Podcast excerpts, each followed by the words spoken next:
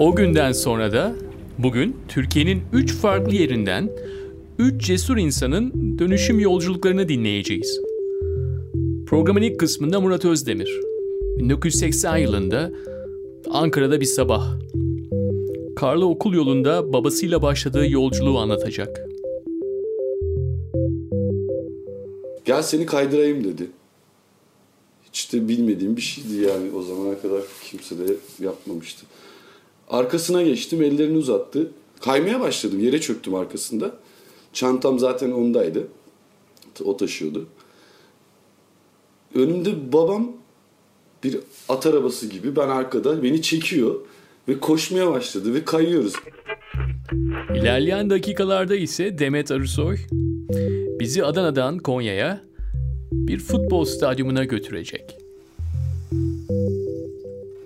Herkes sahaya inmeye çalışıyordu ama ben sahaya inemezdim çünkü her yerde kamera vardı. Ben de tam tersi yöne yukarı doğru çıkmaya çalıştım ve çok zordu.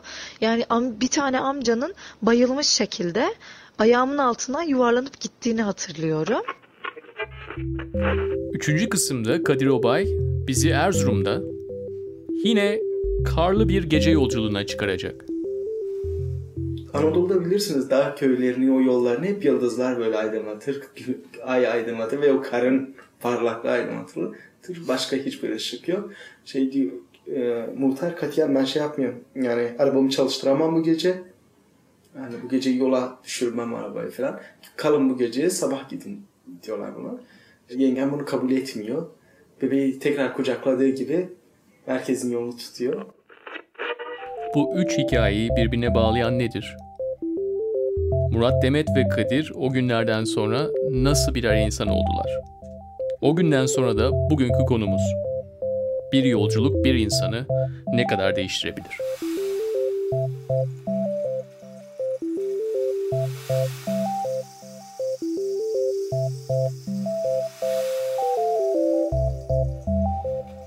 ...1980 yılıydı. İlkokul 1. sınıfta ben Ankara Gölbaşı ilçesi Bahçeli köyünde okumaya başladım ilkokulu. 5 sınıf bir aradaydık. 1. sınıflar, 2. sınıflar, 3. sınıflar, 4. sınıf, 5. sınıf hep yan yanaydı. Biz bir çiftlikte çalışıyorduk. Ailem daha doğrusu çiftlikte çalışıyordu. O süreçte de yaz ayları, yani Nisan, ilkbahar aylarında sorun olmuyordu ama kışın mutlaka okula giderken ve gelirken bana refakat ediyorlardı. Genelde de bunlar babaannem ve dedem oluyordu. Yani birisi getiriyordu, öbürü alıyordu iş saatlerine göre. Bir kere babam götürdü beni okula. Çok soğuk, karlı kış, böyle kar kıyamet. Kaldığımız çiftlikle köyün arası epeyce bir mesafeydi.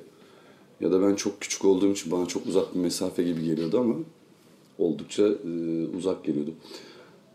Köyle çiftlik arasında sadece tarlalar vardı. Hiç başka bir ev, bir hane yoktu ve ıssızdı. Kurtlar iniyordu gerçekten. Hani Ankara'nın kışında bilen bilir. Bayağı bir, o zamanlar daha da yoğun bir kar, kış, kıyamet böyle.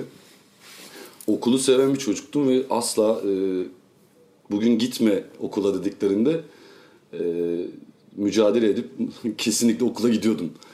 Bir sürü hava şartlarında. O gün de kar tipi böyle fenaydı yani. Annem benim çok sevdiğim mavi bir gocuğum vardı. Gocuk deriz biz. Mont, palto neyse. Şapkalı böyle. Bereyle de işte kafamı kapattı. Atkıyla yüzümü sardı. Böyle doladı. Ya bir robot gibi bir şeydim. 7 yaşında bir çocuk. Babam beni bırakacaktı o gün. Çok sevinmiştim. Babam genelde çalıştığı için, genç adam emeği daha fazla işte, iş gücü. O yüzden hep çiftlikte kalırdı. Neyse uzatmayayım. Çıktık yola. Yürüyoruz. Soğuk. Yoldan gitmeyi tercih ediyoruz. Çünkü normalde kestirmeye gidersen araziden geçmek zorundasın ama o şartlarda bu mümkün değildi. Köy yolu. Yolda dediğim toprak bir yol ama artık toprağı da göremiyorsun. Karla kaplı her taraf. Sağında solunda böyle sıra sıra ağaçlar var ara ara, aslında çok da sık değil. Bir süre yürümeye başladık. Babam neden yaptığını da bilmiyorum mesela. Bir daha da hiç o kadar yakınlaşamadık babamla mesela. Bu benim için bir yaradır. Gel seni kaydırayım dedi. Hiç de bilmediğim bir şeydi yani, o zamana kadar kimse de yapmamıştı. Arkasına geçtim, ellerini uzattı. Ben 7 yaşındayım, babamla aramda 17 yaş var, 18 yaş var. O da 24-25 yaşında. Aslında genç bir delikanlı. Yani o yaşlara geldiğimde anlamıştım ne kadar genç olduğunu. O zaman için yani bir çocuk için babası çok yaşlı ve büyük görünüyor. Böyle korktuğum biri, sevdiğim biri falan, ama neticede 25 yaşında ya adam. Yani şimdi bakınca gayet de normal bir şeymiş gibi. Kaymaya başladım, yere çöktüm arkasında. Çantam zaten ondaydı. O taşıyordu. Önümde babam bir at arabası gibi, ben arkada, beni çekiyor ve koşmaya başladı ve kayıyoruz. Ya, çevre sağımda solumda ağaçlar böyle yani bir filmin içindeki bir kare gibi akmaya başlıyor. Akıyor böyle, bakıyor. O kadar mutluydum ki, yani kaydığım için miydi, babamla onu yaşadığım için miydi? O gün epeyce bir süre ki yorulmak da bilmiyordu. Bütün yolu beni kaydırarak götürdü. Yani ne soğuk ne kar tipi. Babamın dönüp ara ara bana baktığını hatırlıyorum. İşte keyif aldığımı gördükçe daha da coştuğunu ve daha da hızla beni kaydırdığını hatırlıyorum. Okula götürüp bırakmıştı. Aslında bu hikayenin güzel olması benim için ya da anlamlı olması zaten bunu bir kere yaşayabilmiş olmamdı babamla. Sonrasında şöyle bir durum olmuştu. Babam cezaevine girdi bir suçtan ötürü. Ve biz onunla çocukluğumun büyük bir kısmını ayrı yaşadık.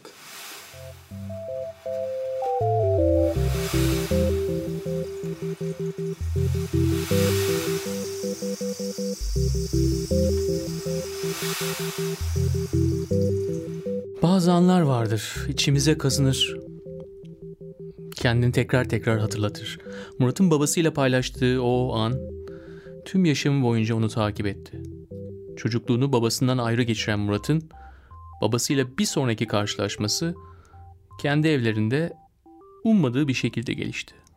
Okula haber geldi. İşte evden çağırıyorlar seni diye. Sınıf öğretmenimizi göndermişti müdür. Beni dışarı koridora çıkardılar sınıftan. Dedi işte baban gelmiş eve. Nakil oluyordu o sırada Ankara cezaevinden Yozgat cezaevine. Çok sevinmiştim babamı göreceğim diye. Ben o zaman çantamı falan bırakıp koşarak eve gittiğimi hatırlıyorum. Deretepe aşıp yine uzak bir okulda. Ankara'daydım ama uzaktı bizim evimize. Eve geldiğimde bütün mahalle toplanmıştı, en yakınlarımız falan. Babamı arıyordu gözlerim. Baktım 13 yaşındayım bu arada. Babam beni görünce gülümsedi. Ben de onun üzerine atladım. Ama elleri zincirli kelepçeliydi. Bir adamın evinde, yani kendi evinde zincirle ve kelepçeli olması tuhaf gelmişti bana. Jandarmalar vardı evimizde. Onları ikna edip aslında böyle bu ziyaret bir sürpriz ziyaretti. Çünkü nakil sırasında rica etmiş, eve uğrayıp vedalaşmak istemişti. Tuhaf, her şey çok tuhaftı benim için. Çünkü evimizde jandarma görmek başka, babanı kelepçeli görmek çok başkaydı. Babam benimle özel görüşmek istedi. Zaten 2 odalı bir evdi bizim evimiz. Yani 2 oda dediğim, bir salonu ve bir odası vardı. Gecekondu bir evdi. Diğer odaya geçip benimle konuşmak için sanırım rütbeli astsubaydı herhalde. Ondan izin istedi. Askerler girdi, odayı kontrol ettiler, camları falan. Peki geçin dediler. İzin verdiler ya. Kendi evimizde odamıza geçmek için izin aldık. Geçtik. Babamla orada bir konuşma geçti aramızda. Ben ve benden başka 3 kardeşim daha vardı. En büyükleri benim. İşte onlar da birisi 4 yaşında, birisi 8 yaşında, biri 10 yaşında falandı. Küçüktü hepsi. Babam şöyle bir konuşma yaptı bana. Bundan sonra bu evin erkeği sensin. Annene ve kardeşlerine mukayyet olacaksın. Ve sen ne dersen o olacak dedi. Şimdi işte yine o zaman da aramızda çok yaş yok. Adam 30 yaşında falan. Tabii babam cahil bir insandı. İlkokul mezunu. Cahilden kastım yani eğitimi yoktu. Ya yoksa ben 30 yaşına geldiğimde ve bir o yaşında çocuğum olsaydı kesinlikle böyle şeyler söylemezdim ona. 13 yaşındaki bir çocuğa bunu yüklemezdim.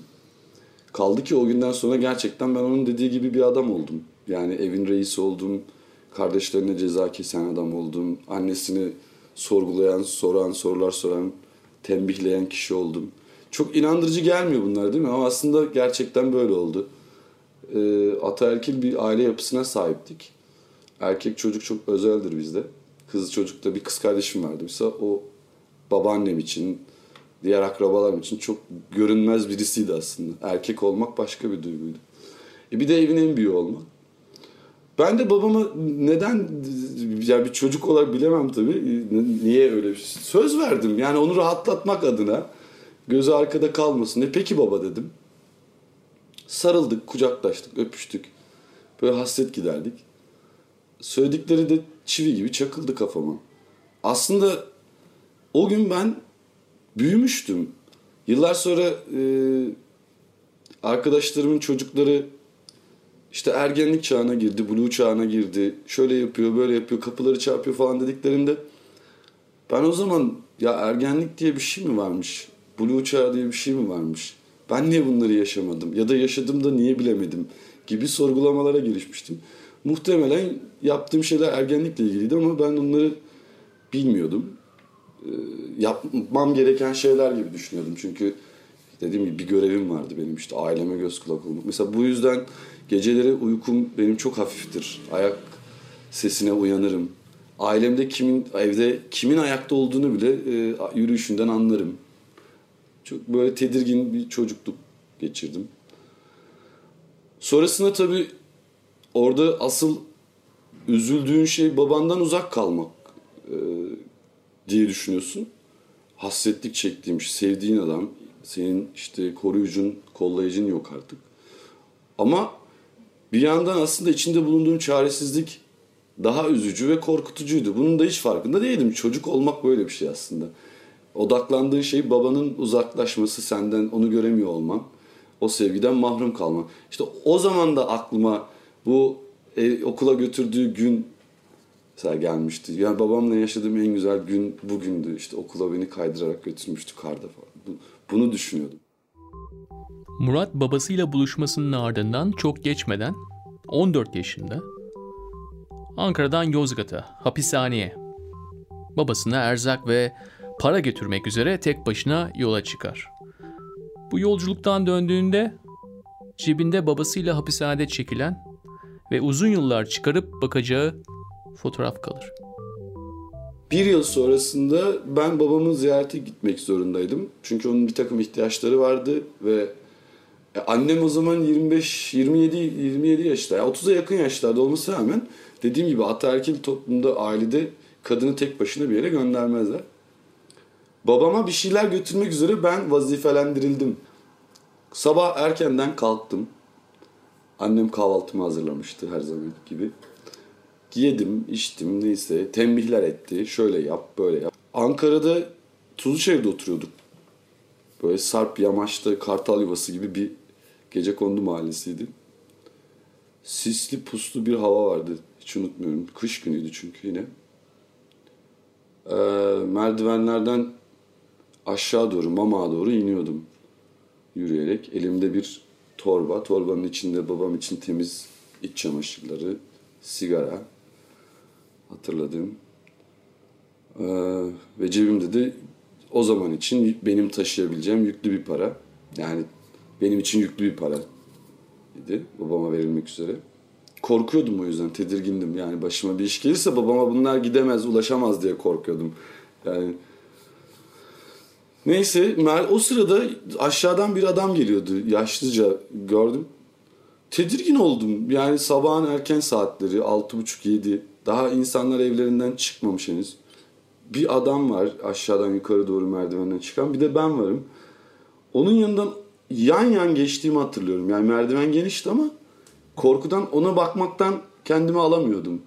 Aksine yaparlar insanlar genelde, hani kafanı çevirirsin, görmezden gelirsin. Bense tam tersini yapmıştım çünkü kollamak istiyordum, bana bir şey yapacak mı diye. Kaçacaktım, planlar yapıyorsun kafanda. Koşarak inerim aşağıya. Hızlı koşarım ben. Sonra işte Otobüs geldi ve gittiğim yerde Yozgat. Sonra indim otogarda. Cezaevinin yerini sordum. Ya 14 yaşında bir adamın hiç bilmediği bir şehirde, hiç bilmediği bir yer, ama burası hani dediğim gibi hastane falan olsa ya da ne bileyim bir başka okul sorarsın, ne bileyim eczane sorarsın. Cezaevini soruyorsun. İnsanların o tuhaf bakışını o yaşımda bile anlıyordum. Hayırdır yani arkadaşım, sen bu kadarcık boyunla, bir de ben çok kısa boyluydum. Yani 14 yaşında da göstermiyordum üstelik de. İşte tarif ettiler şuradan aşağı doğru git. Yozgat çok küçük bir şehir zaten. Bir ucundan gir öbür ucuna yarım saatte çıkarsın her şeyini. Buldum, geldim cezaevine. Gardiyanlar karşıladı kapıda. Niye geldin dediler. Pek de kimse yoktu ön tarafta cezaevinde. Çünkü görüş günü yok. Hafta sonları mı oldu, bayramlar? Onu da bilmiyorum. Hangi günler olduğuna dair de bir bilgim yok. Hiçbir bilgim yoktu. Dedim böyle böyle işte şu mahkumu görmeye geldim ben. İsmi şu, soyadı bu. Bir dakika dediler. Sen tek başına mı geldin dediler. Evet dedim. Şaşırdılar. Yani tek başına bu yaşta bir çocuğun cezaevini ziyarete gelmesini. Nereden geldin dedi. Ankara. İnanmadılar. Ondan sonra neyse, bu arada birisi gitti işte babama ulaşmış. Ne getirdin falan dediler. Okuyor musun dediler. Evet okuyorum dedim. Hangi, kaçın sınıftası? Orta 2, orta 3. Ya işte kerat cetvelinden soru sorar. Bizim insanlarımızın da deneysel olarak bir çocuğun zekasını öğrenmenin yaşıdır bu. Hiç değişmez. Yani 2 kere 2 kaç eder? Böyle bir soru var. Ama mecbur cevap veriyorsun. Korkuyorum çünkü o insanlardan. Çekiniyorum. Yani yine işte babamı göremem. Buraya kadar geldim. Bir şey, orada bir de devleti temsil eden bir şey. Biz öyle büyüdük, korkutulduk yani. 80 darbesi bize epeyce bir korku soktu içimize. Neyse babam geldi, bizi görüş kabinine aldılar. Görüş kabininde böyle işte önde tedaviler var.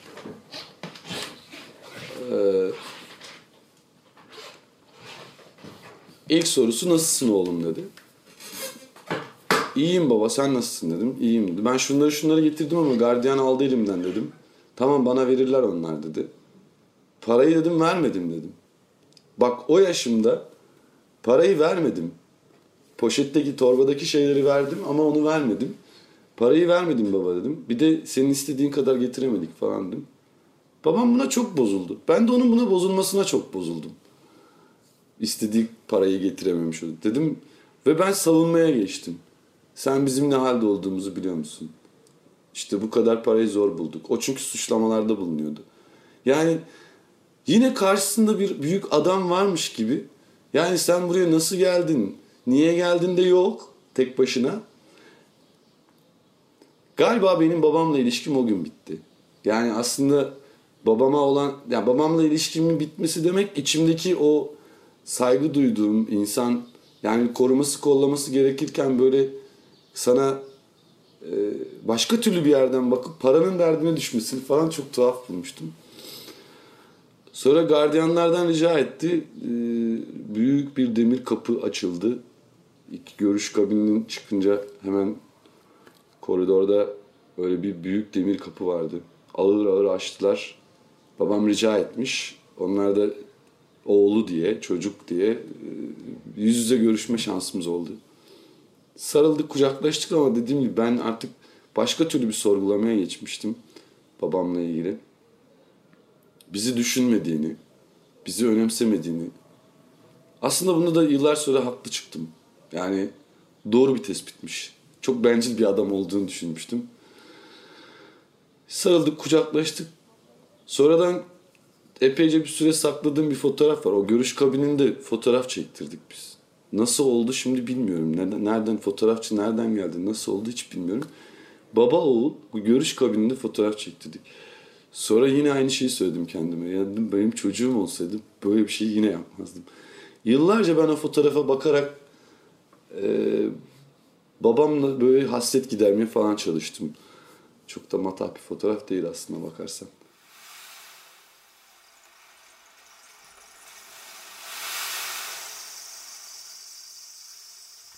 14 yaşındaki Murat'ın hapishane ziyareti sonrası dönüş yolculuğunda ve sonrasında düşündüklerini, hissettiklerini Murat bugün bakın nasıl hatırlıyor. Dönüş yolculuğuna, yani oradaki konuşmalarımızın detayı işte ailem yine bana erkeklik üzerinden yine bir şeyler söylemişti, evet hatırlıyorum. Annem çalıştığına çok bozulmuştu. Ulan çalışmayacak da aç mı kalacağız yani, kim bakacak? Ondan sonra sanki devlet bize yardım ediyor falan. Herkes fakir zaten çevremizdeki. Ona falan böyle bozulmuştu. Sonra diyorsun ki erkek işte, bir kadın var, çocuğu var, çocukları var. Kıskançlık da yani, bir de durum var. Hani açıkçası yıllar sonra şunu söyledim. Burayı bipleyeceksiniz muhtemelen siz de. Orospuluk yapsa ne olurdu yani? Annem dedim yani.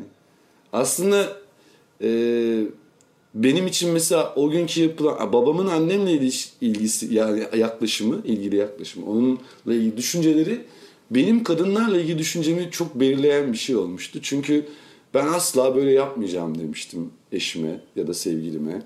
Asla böyle bencil davranmayacağım. Yani bir sürü, yani orada yaşadığın küçücük bir şey, bir ziyaret benim için hayatımdaki bir sürü şeyin sebep sonuç ilişkisi olmuştu. Bunlardan bir tanesi de kadınlara bakış açısıydı. Diyeceğim o ki dönüş yolculuğunda artık şunu sorgulamaya başlamıştım.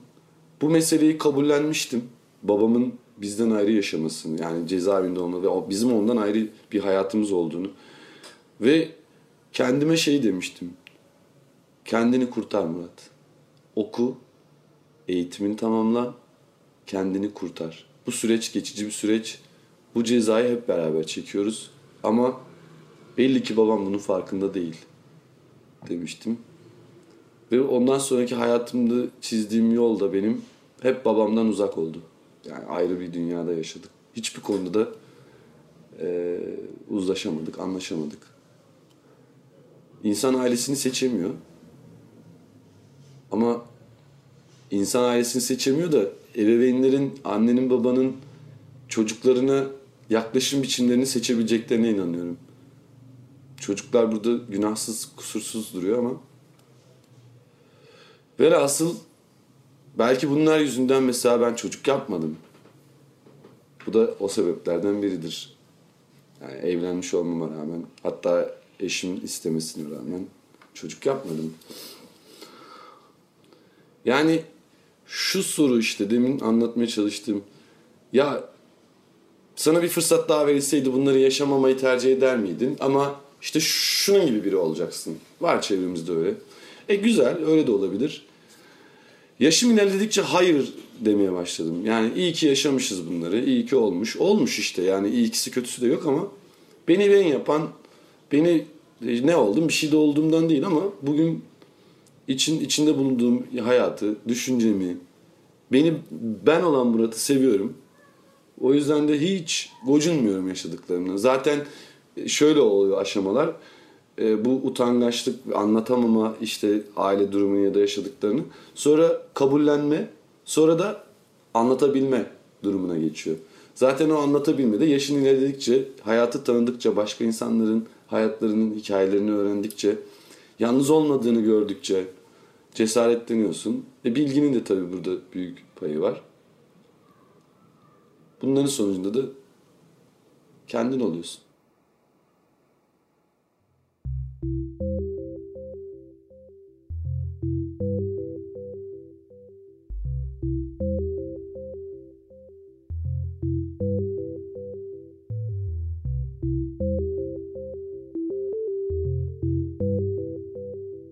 Yaşadıklarımızı olduğu gibi kabul etmek. Şimdi Demet bizi karlı Ankara'dan sıcak Adana'ya, deplasmana götürecek. Ben o zamanlar liseye yeni başlamıştım. Böyle arkadaşlarımın okul dersten kaçıp bir yere gittiğini keşfettim. Ve sürekli teneffüslerde bir beste duyuyordum böyle. Çok güzel bir besteydi. Daha sonra merak ettim, araştırdım falan. İşte Adana Demirspor diye bir takım varmış. İlk kez o zaman varlığından haberdar oldum. Merak ettim ve eve gittim. Evde abimle konuşmuştum. beni maça götürür müsün diye. O da Adana'da iki takım var. Bir Adana Spor, bir Adana Demirspor ve birbirlerini hiç sevmezler. Ona rağmen abim beni Adana Demirspor maçına götürdü. Ve hiç unutmuyorum, Bolu Spor maçına gitmiştim. 3-2 yenmiştik, bir perşembe günüydü. Hiç unutmuyorum çünkü benim için çok güzel bir şeydi, çok büyük bir heyecandı. Ben sürekli maçlarına gitmeye başladım. İşte bir sene sonra şey olacak, playoff maçları var ve Konya'da. Ben de lise 3'teydim. Aileme sordum, ailem gitmemi istemedi. Ben de üzüldüm haliyle yani. Çünkü çok istiyordum gitmeyi. O sıralarda da Adana Demirspor'a, hani Adana'da çok fazla olay olmaya başlamıştı. Babam o yüzden endişelenip göndermek istemedi. Ben ama kafaya koydum yani, gitmek istiyorum. Çok fazla istiyorum. Ve 2 tane de sınavım var o gün. Maçın olduğu gün 2 tane de sınavım var. Ben ne yapacağım, ne edeceğim diye düşünürken abimle konuştum tekrar. Abim de rapor alalım dedi. Gitmek istiyorsan git dedi. Biz abimle işte sağlık ocağına gittik rapor almak için. Aldık raporu ama şey dediler, hani ertesi gün sabah gel al dediler. Ben de tamam dedim. Bu sırada babama hani çaktırmamaya çalışıyorum. Hani gitmeyeceğim falan diyorum ama hani gideceğim, her şeyim hazır. Ve 300 otobüs gidilecek. Yani o otobüslerden birinde benim olmam gerekiyor. Çünkü çok seviyorum, çok fazla bağlıyım. İlk kez bu kadar böyle bağlandım bir şeye. Ertesi gün sabah evden çıktım. Ve aileme işte istasyon meydanında izleyeceğim dedim. İlk kez yalan söyledim. Ben çıktıktan sonra ablam arkamdan gelip işte babam gideceğini biliyor. İşte gitme bak, gidecek diyor ama gitmesin. İşte söyleyin ona falan diyor dedi. Ondan sonra ben de ona rağmen göze aldım ve tamam gitmiyorum deyip ablam gittikten sonra otobüse binip İşte Konya'ya gidecek olan otobüslerin oraya gitti. Ve beni acil aradıkları için raporumu alamadım. Yani sınavıma giremedim ve raporum yok elimde. Ama ona rağmen gittim. Yani her gözümü kararttım yani, o şekilde gittim. Tarih 30 Mayıs 2008. Adana Demirspor Güngören B.D.Spor ile Konya Atatürk Stadı'nda oynuyor. Playoff final maçı. Kıran kırana bir 1. lige çıkma mücadelesi, hatta sonradan ana haber bültenlerine konu olan bir maç, anlaşılan sadece Demet için değil, pek çok kişi için unutulmazdı.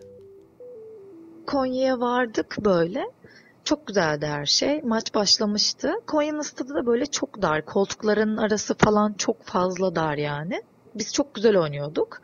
88. dakikada bir kontra atak ve gol, Güngören Belediyespor'la oynamıştık. Ve biz şok olduk. Dakika 88 yani. Geri dönüşü yok. Bir 30 kişi falan toplasan gelmiş olan bir taraftarı vardı Güngören Belediyespor'un. Onlar bize el kol yapınca bizim taraftar da işte Adana Demirspor'larda haliyle böyle bir sinirlendiler. Böyle önümüz, ben bayağı öndeydim. Kapıyı falan kırıldı ve şeyi hatırlıyorum. Bir polis fıs diye yani çok az bir mesafeden fıs sesini hatırlıyorum. O derece yakın bir yerden biber gazı sıktı. Ve o anda her şey, yani her yer duman altıydı. Çok felaketti. Herkes sahaya inmeye çalışıyordu ama ben sahaya inemezdim çünkü her yerde kamera vardı ve ailem maçı izliyordu. Ben de tam tersi yöne yukarı doğru çıkmaya çalıştım ve çok zordu. Yani bir tane amcanın bayılmış şekilde ayağımın altından yuvarlanıp gittiğini hatırlıyorum. İlk kez böyle bir şey yaşadım. Çok değişikti yani. Daha sonra nefes almaya çalıştığımda bayılan insanlara polislerin jopla vurduğunu gördüm. Çok felaketti ve benim için kabustu. Hayatımda ilk kez kabusu yaşamıştım yani. Ve sürekli ben Adana'ya dönemeyeceğim dedim. Aileme söylediğim yalan geliyor aklıma. Nasıl bunun açıklaması olabilir ki diye düşünüyorum bir yandan. Ağlıyorum ama nasıl ağlıyorum. Ve insanlar mahvolmuş. O koca insanlar mahvolmuş. Aileler gelmişti. Çocuklar vardı, teyzeler vardı. Herkes vardı yani. 300 otobüs yani, hiç kolay değil. Adana'nın yarısı oradaydı neredeyse. O yüzden çok fazla üzüldük. Olaylar çıkınca geri dönüşümüz de gecikti haliyle. Yani hesapladığım zaman zarfı içerisinde Adana'da olamayacaktım. Biz işte herkes minibüslerine bindi, dönüyoruz falan böyle. Hiç kimse konuşmadı. Işık kapandı ve sadece hıçkırık sesleri geldi. Orada abilerim dediğim insanların hıçkıra hıçkıra ağladığını gözlerimle gördüm ve ben de zaten ağlıyordum. Hiç kimseden ses çıkmadı. O 4-5 saatlik yol boyunca hiç kimseden ses çıkmadı. Sadece insanlar ağladı çünkü çok büyük bir umut, çok büyük bir bekleyiş. Hayatımda ilk kez bir şeyden bu kadar umut ettim. Ama en azından birlik ve beraberliği gördüm ben hayatımda ilk kez. İnsan bir şeye bağlanmayı o günden sonra öğrendim. Demet'in deplasmana gidişi cesaret ve umut ile başladı. Adana'ya dönüş yolunda ise hüsran vardı. Demet'in o yolculuğa bugün bakışını kendisinden dinleyelim. Ben işte aileme birkaç yalan söyledim. İşte gelemeyeceğim, moralim çok bozuk falan. Annem tutturdu. Demet biliyoruz moralim bozuk ama eve gel. Ben hayır derken ilk kez eve gitmedim. Ya gecenin çünkü 2'sinde indim Adana'ya. O saatte eve girmem imkansız. Lise 3'teyim. Bir arkadaşıma gittim. Kaldım ve eve döndükten sonra bir hafta hiç kimseyle konuşmadım ben evde. Hiç kimseyle konuşmadım. Okulumda öğretmenlerim benim Adana Demirspor'u çok sevdiğimi biliyorlardı. Ve raporum olmadan bir tanesi hiç sınav yapmadan geçirdi. Çok güzel bir notla. Diğeri de soruları verdi ve ben o şekilde geçtim. İnsanlar beni Demirspor'a olan bağlılığımı o kadar iyi biliyordu ki hani bu konuda üzüntümü görüp bana yardımcı oldular ve bu beni çok mutlu etmişti. Daha sonra benim tabii bu olaylardan sonra biraz psikolojim de bozuldu. Yani mesela ambulans sesi duyduğumda hep böyle otururdum o zamanlar. Kulaklarımı kapatıp yere oturdum istemsiz bir şekilde. Hayatımın çoğu ilklerini o gün içerisinde, bir 24 saat içerisinde yaşadım yani. Ama bu beni daha da güçlendirdi. Kendi başıma bir şeyler yapabileceğimi gördüm. Öyle ya da böyle, iyi ya da kötü bir şeyler yapabileceğimin farkına vardım. Ve daha sonra o günden sonra dışarıda hani başka bir şehirde okuma fikrim o zamanlarda gelişti. Çünkü ben istersem eğer her şeyi yaparım, öyle ya da böyle, iyi ya da kötü her şeyi yaparım düşüncesine o zamandan sonra sahip oldum. Ayrıca hani bu sevgimin genelde işte ergenlik nasıl olsa geçer diye düşünceleri olan insanlar vardı çevremde. İşin garip yanı ben üniversiteye geldim. Hala Adana Demirspor'un maçlarını izlerim ve yakın bir yerde olursa ya da uzakta da olursa fırsatım oldukça da giderim. Deplasman maçlarına da giderim. Hala çok severim. Hayatımda çok önemli insanlar hala Adana Demirspor'dan abilerimdir, kardeşlerimdir. Hiç pişman değilim o gün oraya gittiğime. Evet, bir şeyleri kaybettik orada ama ben kendi adıma ve hayatım adına birçok şey kazandım o gün.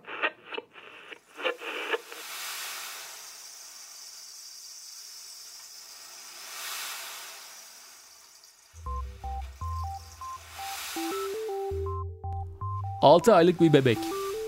Kararlı bir kadın, karlı bir gecede zorlu bir yolculuk. Peki yolculuğu hatırlamıyorsan bile seni değiştirir mi? Şimdi 1990'ların başında Erzurum Hınız'ta Kadir'in hikayesine ortak olacağız. Doğru düzgün açıkçası yol bilmiyor bu kadın. İstanbul'a gelene kadar Hınız tam dışarıya çıkmamış bir kadın. Ve süt anne ondan daha yaşça büyük, amcamın eşi. Yaşça büyük olmasının verdiği bir tecrübe var. Hemen ölme rahlesindeki bebeği kucağına alıp Hınız'a, ya merkeze yetiştirmeye çalışıyor. Yetiştirmeye çalışırken köyde deniliyor hani neden götürüyorsun sonuçta bir çocuk ve bu köyde o yıl kızamık salgını ortaya çıkıyor. O yıl, bu olayın gerçekleştiği yıl köyde 13 tane bebek ardı ardına vefat ediyor. Hani bu da vefat ediyor. Neden bu kadar panik yapıyorsunuz deyip dalga geçiyorlar. Süt annem, yani yengem, amcamın eşi, o bebeği kucağına koyup direkt merkeze yetiştirmenin derdine düşüyor ve Zemheri Ayaz'ı Kar, Adamboyu, Erzurum gibi bir yer. Dağ köylerindesin. Ovaya, merkeze yetiştirmeye çalışıyor bu göbeği. Geçerken yol üstünde bir sürü köye vuruyor. Köylüler şaşırıyorlar. Bu kadın kafayı mı yedi? Bir bebeği kucaklamış ve bu vahşi hayvanların içerisinde nereye getiriyor diye. Köylerde adam boyu şeyler, çoban köpekleri var, yabani hayvanlar var falan. Geçtikleri her köyde tepki gösteriyorlar. Hani kal bu gece, sabah gidersin. Kabul edilmiyor çünkü o kucaklarındaki bebek zaten ölüm rahalesinde, ölüm evresinde morarmış bir bebek. 6 aylık morarmış, beyaz tenli bir bebek. Anlatılan çok iri gözleri olan, kalın kaşları olan bir bebek bu. Gidiyorlar, Başköy isimli bir köye gidiyorlar. Başköy biraz daha ovada, Hınız merkeze biraz daha yakın. Orada muhtarın evine gidiyorlar ve diyorlar, hani arabam var, merkeze yetiştir, gecenin vakti. Anadolu'da bilirsiniz dağ köylerini, o yollarını hep yıldızlar böyle aydınlatır, ay aydınlatır ve o karın parlaklığı aydınlatır. Başka hiçbir ışık yok. Muhtar katiyen ben yapmıyorum. Yani arabamı çalıştıramam bu gece. Yani bu gece yola düşürmem arabayı falan. Kalın bu gece, sabah gidin diyorlar buna. Yengem bunu kabul etmiyor. Bebeği tekrar kucakladığı gibi merkezin yolunu tutuyor. Sabahın ilk ışıklarında merkezi buluyorlar. Süt anne Kadir'i doktora yetiştirdi. Kadir'in tedavisi tam bir ay sürdü. Bu süreçte Kadir'i süt annesi emzirdi. Süt annenin köyde bıraktığı Kadir'le yaşıt bebeğini sahiplenip emziren ise Kadir'in annesiydi. Merkezde devlet hastanesinde çalışan doktorun evine gidiyorlar.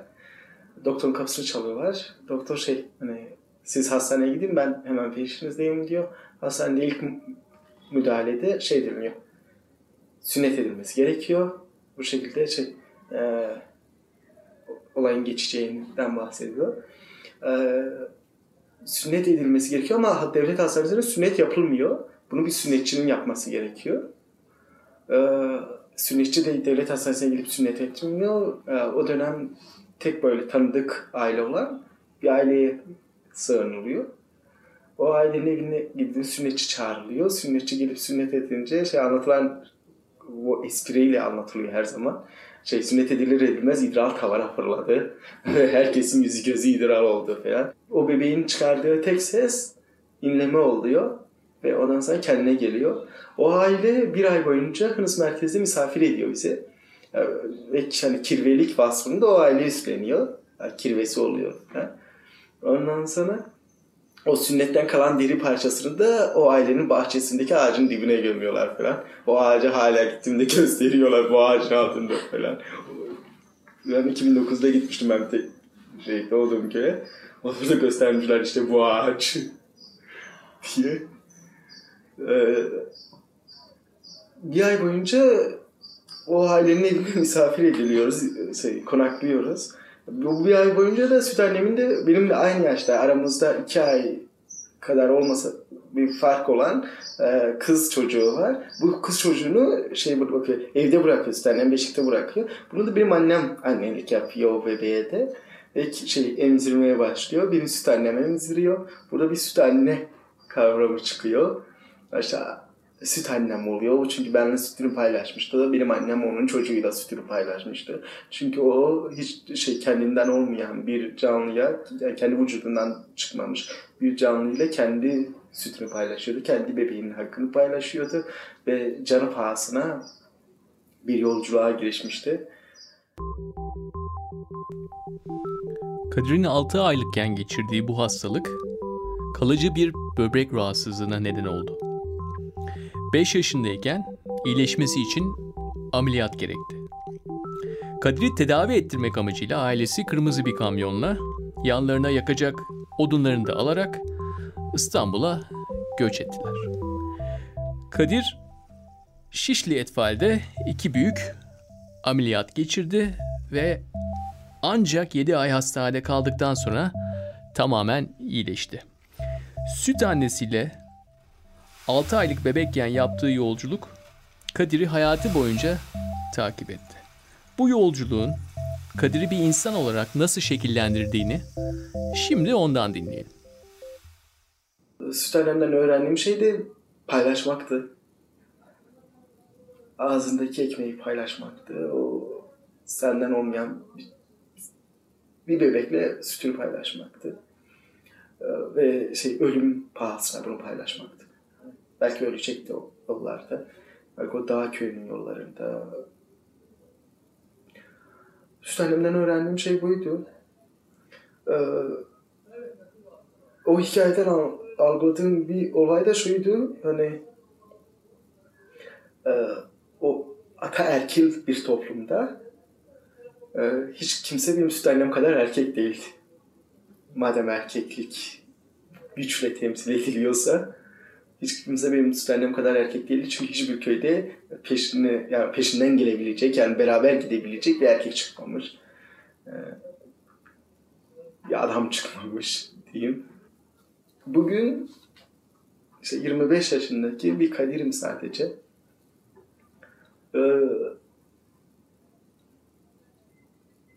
Benden olmayanların mücadelesini vermeye çalışıyorum. Ailem de benden olmayanların mücadelesini verdiğimde yanımdalar. Çünkü benden olmayan bir sürü arkadaşım var. Benim gibi olmayan, benim gibi belki konuşmayan, benim gibi inanmayan insanların mücadelesini veriyorum. Onların daha refah içerisinde yaşamalarının mücadelesini veriyorum. Öncelikle şunu söyleyeyim. İnsan olmaya çalışıyorum. Gerçek bir insan olmaya çalışıyorum. Bir insanın rengi, dili, dini, ırkı, cinsiyeti, mesleği, yaşam tarzı ne olursa olsun insan olmanın mücadelesini, onun için mücadele vermeye çalışıyorum. O süt annenin, ya yengemin beni sırtında belki taşıdığı gibi ben de aslında insanlık onurunu sırtımda taşımanın gayesindeyim. Bütün insanları saf bebek haliyle görmek istiyorum. Bu şekilde yaşamak istiyorum. Süt annemin bana kattığı, o olayın, o gün, o yolculuğun bana kattığı buydu. Bütün insanları saf bir bebek, o 6 aylık bir bebek gözüyle görüyorum.